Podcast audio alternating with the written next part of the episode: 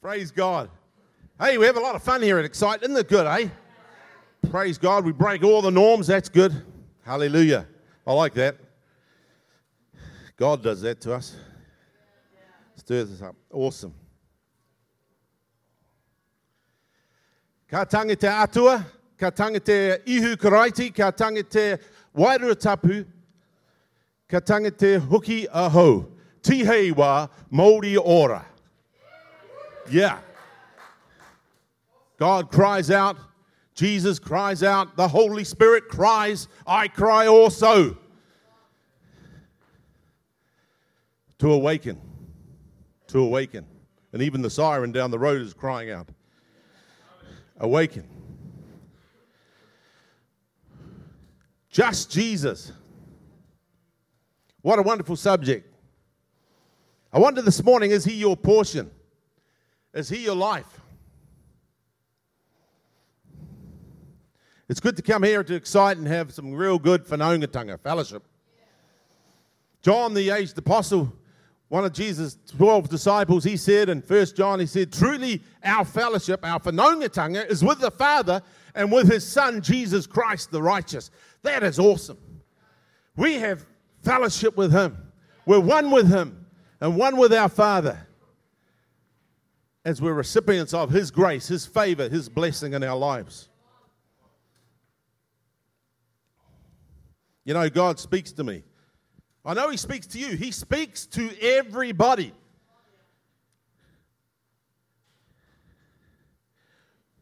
Do you know I love to do jigsaw puzzles? Yesterday I had, uh, Ruth had bought me a thousand piece jigsaw puzzle and we did the hangis yesterday and then quite a few of the parents came to help, which was good. And they brought their kids along, which was great. And my jigsaw puzzle was half done out on the table and the kids just loved that because they got in and they, they just um, mixed it up a little bit.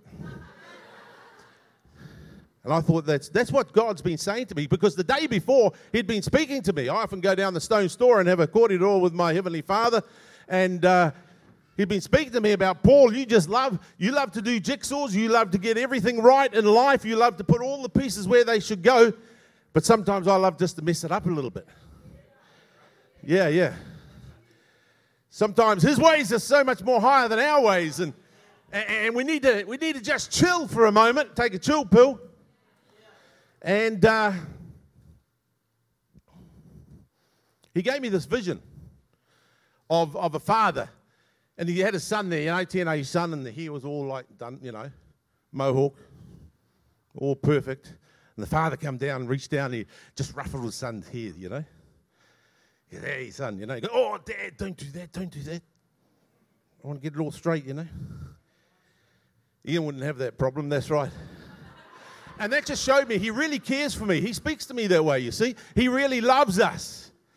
He, he, he, you might wonder that you're going through something in life and it's a little bit messed up and out of line, but he's just, he's just ruffling your feathers a little bit because he wants you to come into some greater things. He has wonderful plans for your life. And if you think that what you're enjoying now is all there is, there's far more.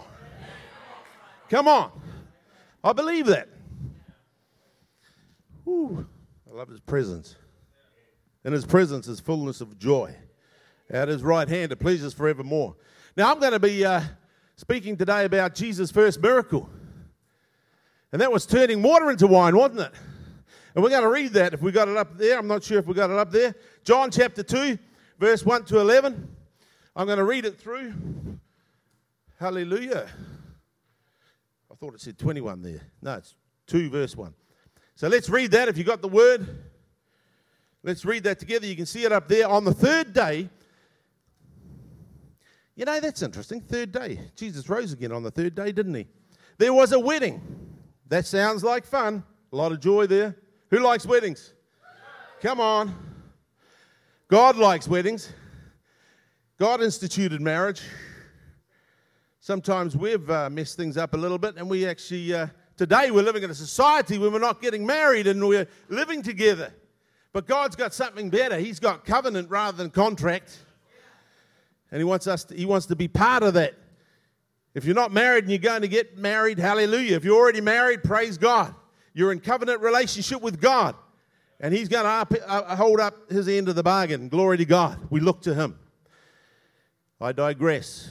No, I don't. A wedding in Cana of Galilee, and the mother of Jesus was there. Funny, you got all these people at the wedding, and then it mentions first the mother of Jesus was there. Now, both Jesus and his disciples were invited. I would have thought they would have said Jesus and his disciples were there, and, and then his mother. But at any rate, it's just the way it's. Maybe there's something important here about the mum. And verse 3 uh, they were invited to the wedding, and when they ran out of wine, perish the thought, the mother of Jesus said to him, They have no wine. That's, that's terrible. Wine in the Bible speaks of joy. Imagine going along to a wedding and there was no joy there. Imagine coming along to church and there was no joy or happiness and it was just, we're just sitting in all these pews and looking at one another and trying to be holy. Perish the thought. Jesus said to her, Woman, what does your concern have to do with me? My hour has not yet come. His mother said to the servants, Whatever he says to you, do it. Jesus, when he, when, he, when he said they have no wine, Jesus wasn't thinking of wine. He said his hour hadn't come. That's interesting, eh? There's something far greater than having just wine at a wedding. There's actually having the new wine, which is Jesus. Really, that's what I've titled my message this morning Jesus is new wine. And he said, My hour's not come. Often through the Bible, through the New Testament, he said that. He was heading up to the cross to lay down his life for us so that we could enjoy the new wine, which was himself. And Jesus had that before him all the time. He always saw the other side of it. Everything in the na- nature. Sorry, I digress. You want me to just read through to the bottom, don't you? Sorry, I'm not going to do that. Ian's been messing it up this morning, so I'm just going to talk as we go through it, just to annoy us. everything in nature, when I go down the stone store in the morning, everything in nature has a voice to us and speaks. If people have never heard about God, God is speaking to them through nature. Everyone is spoken to by God. That some of them just don't hear Him because there's so much noise in their life. It's not that the voice of God is not loud enough, it's very loud, but other voices are louder still. Sometimes we need to come aside and just rest a bit with the Lord. Whatever he says to you, do it. Verse 6 Now there were six water pots of stone according to the manner of purification of the Jews, containing, containing 20 or 30 gallons of. They were big, they were big water pots. 20 or 30 gallons each. That's huge. Just, just to give you an idea, you, you know what a, how big a 44 gallon drum is? If this was uh, 20 to 30 gallons, that's like over half to three quarters of a 44 gallon drum, and there's six of them. That's like when Jesus makes wine, there's like four 44 gallon drums full of wine. That's like 800 liters. That's like um, probably about 1,000 to 1,100 normal bottles of wine. That's a lot of joy. But that's the amount of joy that Jesus wants to give you in the spirit. Don't just go to the natural stuff. Any rate, so he wanted to fill them up to the brim, and he said to them, Draw out now, uh, draw some out now, and take it to the master of the feast. And the feast, and they took it. We'd call that the master of ceremonies probably today. When the master of the feast had tasted the water that was made wine and did not know where it came from, but the servants who had drawn the water knew, the master of the feast came, called the bridegroom, and he said to him, Every man at the beginning sets out the good wine and when the guests have well drunk, then the inferior wine. You have kept the good wine until now. I wonder what that means. Maybe see, there's some good wine for us to have a drink of this morning. Yeah? This beginning of signs Jesus did, it's a sign. You see, ah, there's a clue, it's a sign. Everything in the natural speaks of something in the spirit. This beginning of signs Jesus did in Cana of Galilee, Galilee and manifested or revealed his glory, and his disciples believed on him. Glory to God. What a wonderful story when Jesus turned water into wine. Yeah? A great story. I wonder if you've got that wine on the inside of you. Jesus is the new wine. Is he your portion? Is he your strength? Is he your joy? Is he your song?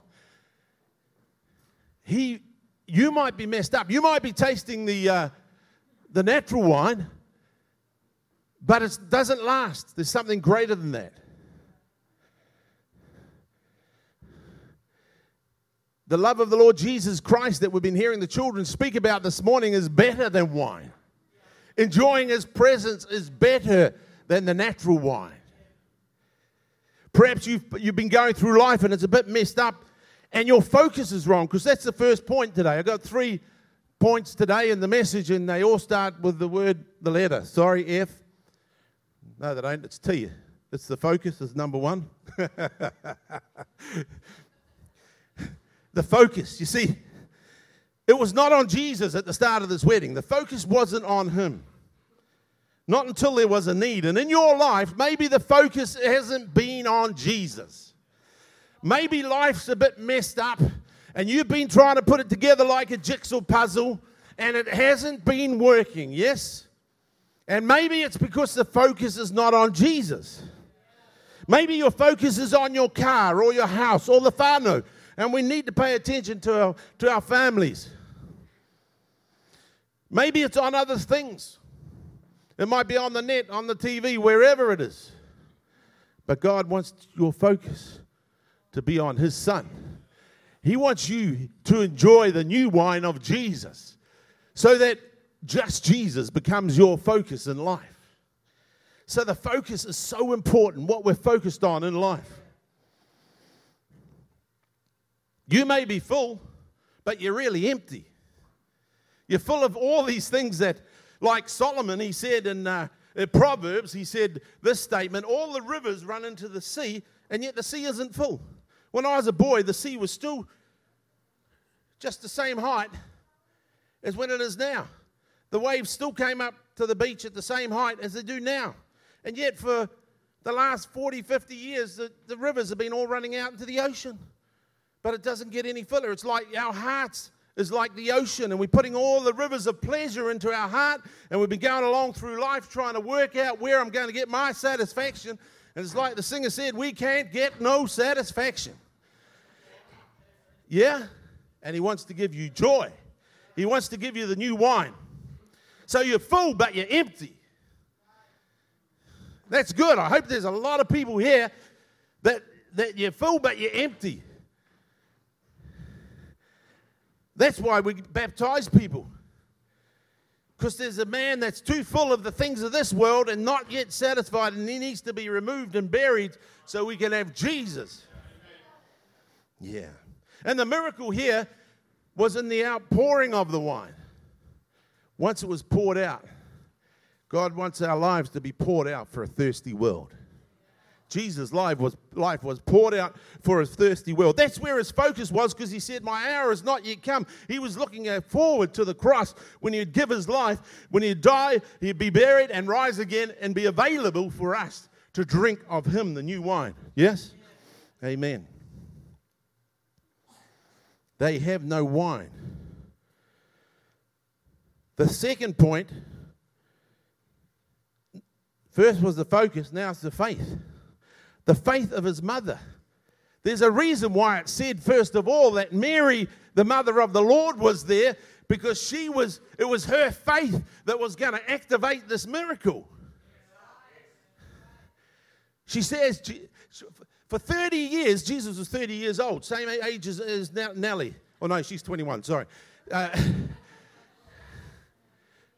30 years old when he began his first miracle. And she had been watching him all along. Even before she conceived, the angel appeared and told him about the. He, she was going to have this baby. His name was going to be the Son of the Highest, and he was going to sit on the throne of his father David. He was going to be, a, and she's watching this boy grow up. And, and, and if anyone knows anything, mothers are very discerning. And they could see what's going on. And she knew that this was some amazing kid she had. You know, we got some amazing kids up here. But this, this boy was none less than the son of the living God. Just get comfortable. I can feel this taking a while. Glory. So she she she says to Jesus, "What? They have no wine." And Jesus, he's looking ahead. He says, Yeah, I know they've got no wine. He wasn't thinking of the natural. He thinks, Mate, these, are, these people need me, but I've got to go to the cross so that I become available to them. And then Mary, Mary, after Jesus said, What have I got to do with you? She says to the servants, She says, Whatever he says to you, do it. She knows what's coming next. She's got faith. So we have the fake, fo- focus, getting your focus right, but then having faith. Now, if, if, if you know what the Word of God says, where does faith come from? Something that I conjure up inside of me and try and believe more and more or try harder? No, faith doesn't even originate with us. Faith comes by hearing, and hearing by the Word of God.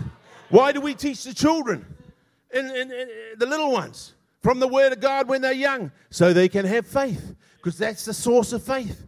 We hear God's Word, He speaks in our ear, and suddenly miracles begin to happen. You need the new wine. This morning, Jesus is that new wine. I might need a drink. Just um. So it's not that he doesn't talk to us.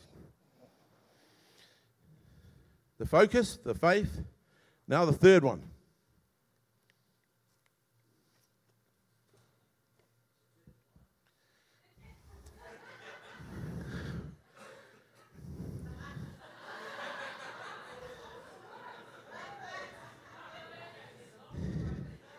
Brother, if you're still looking at the natural at your age, I've been preaching about 15 minutes and you're still looking at this water.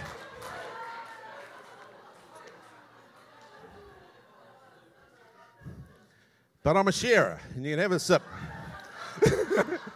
I'm just trying to share. I'm not, I'm not necessarily a preacher, I'm a sharer. okay, number three. Where were we before we got rudely interrupted?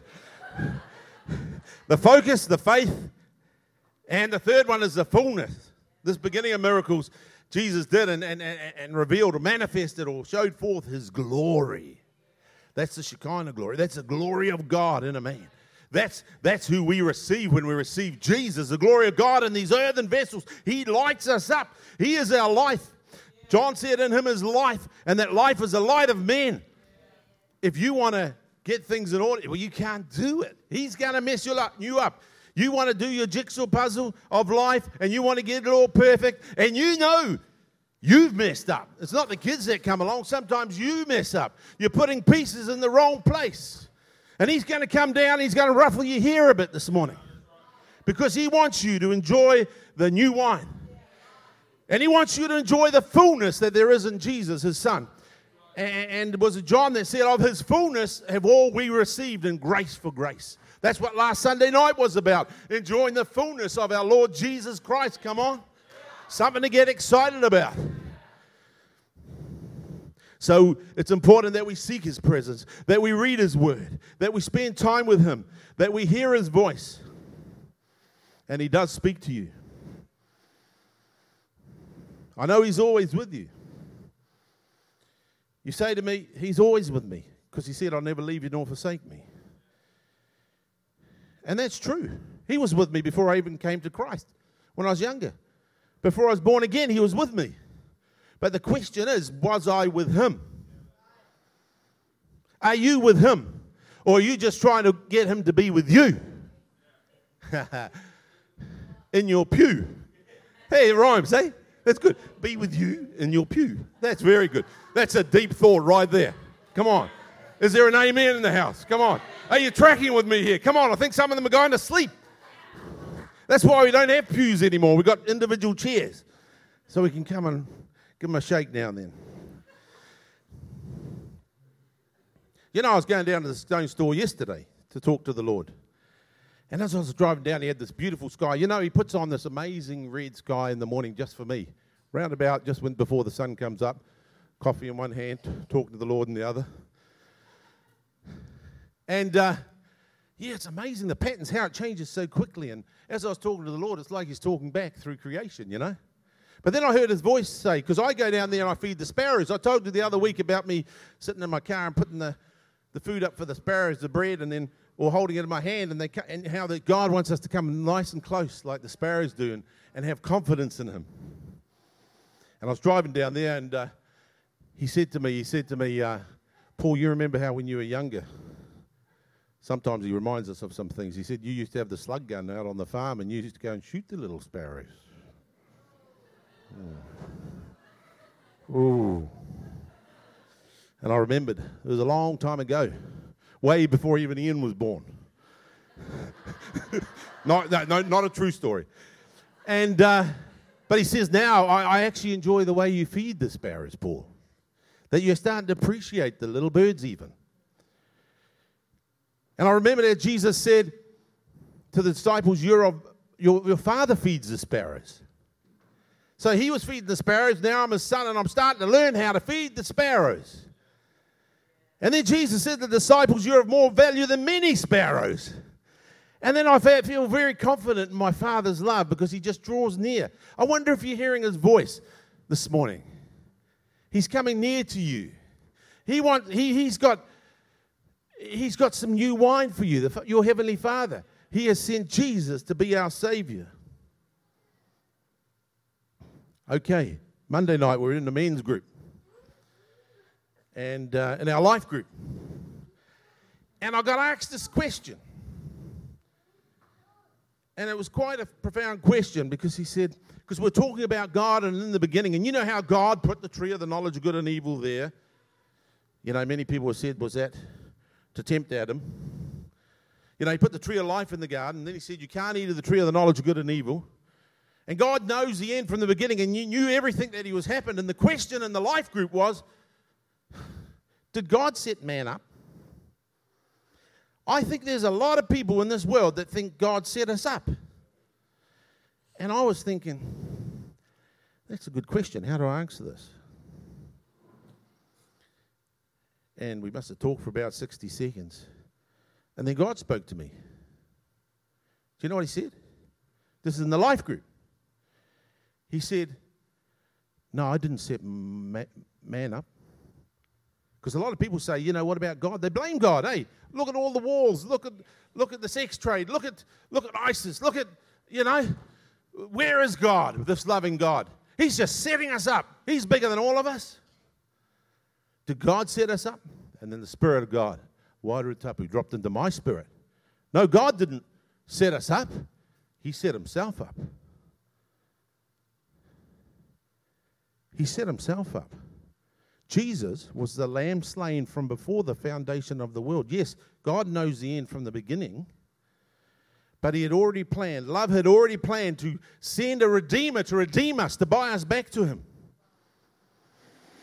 And at the cross, God was the Son suffering for the sin of mankind. Why? He was the Father, a loving Father, infinitely loving, pouring out judgment on His Son because of my sin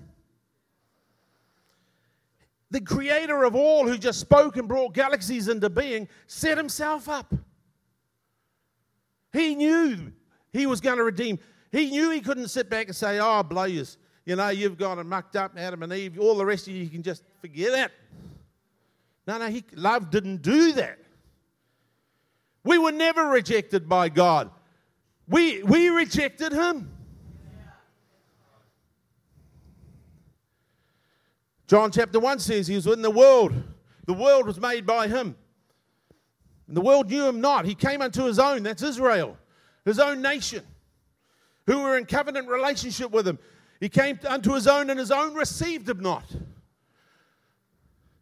But then it says, But as, to, as many as received him. And I want you to receive him. If you've never received Jesus this morning, I want you to be among these this, this company of people. But as many as received him, to them gave he the right or the power to become the children of God, the sons of God. And you go, Is that it?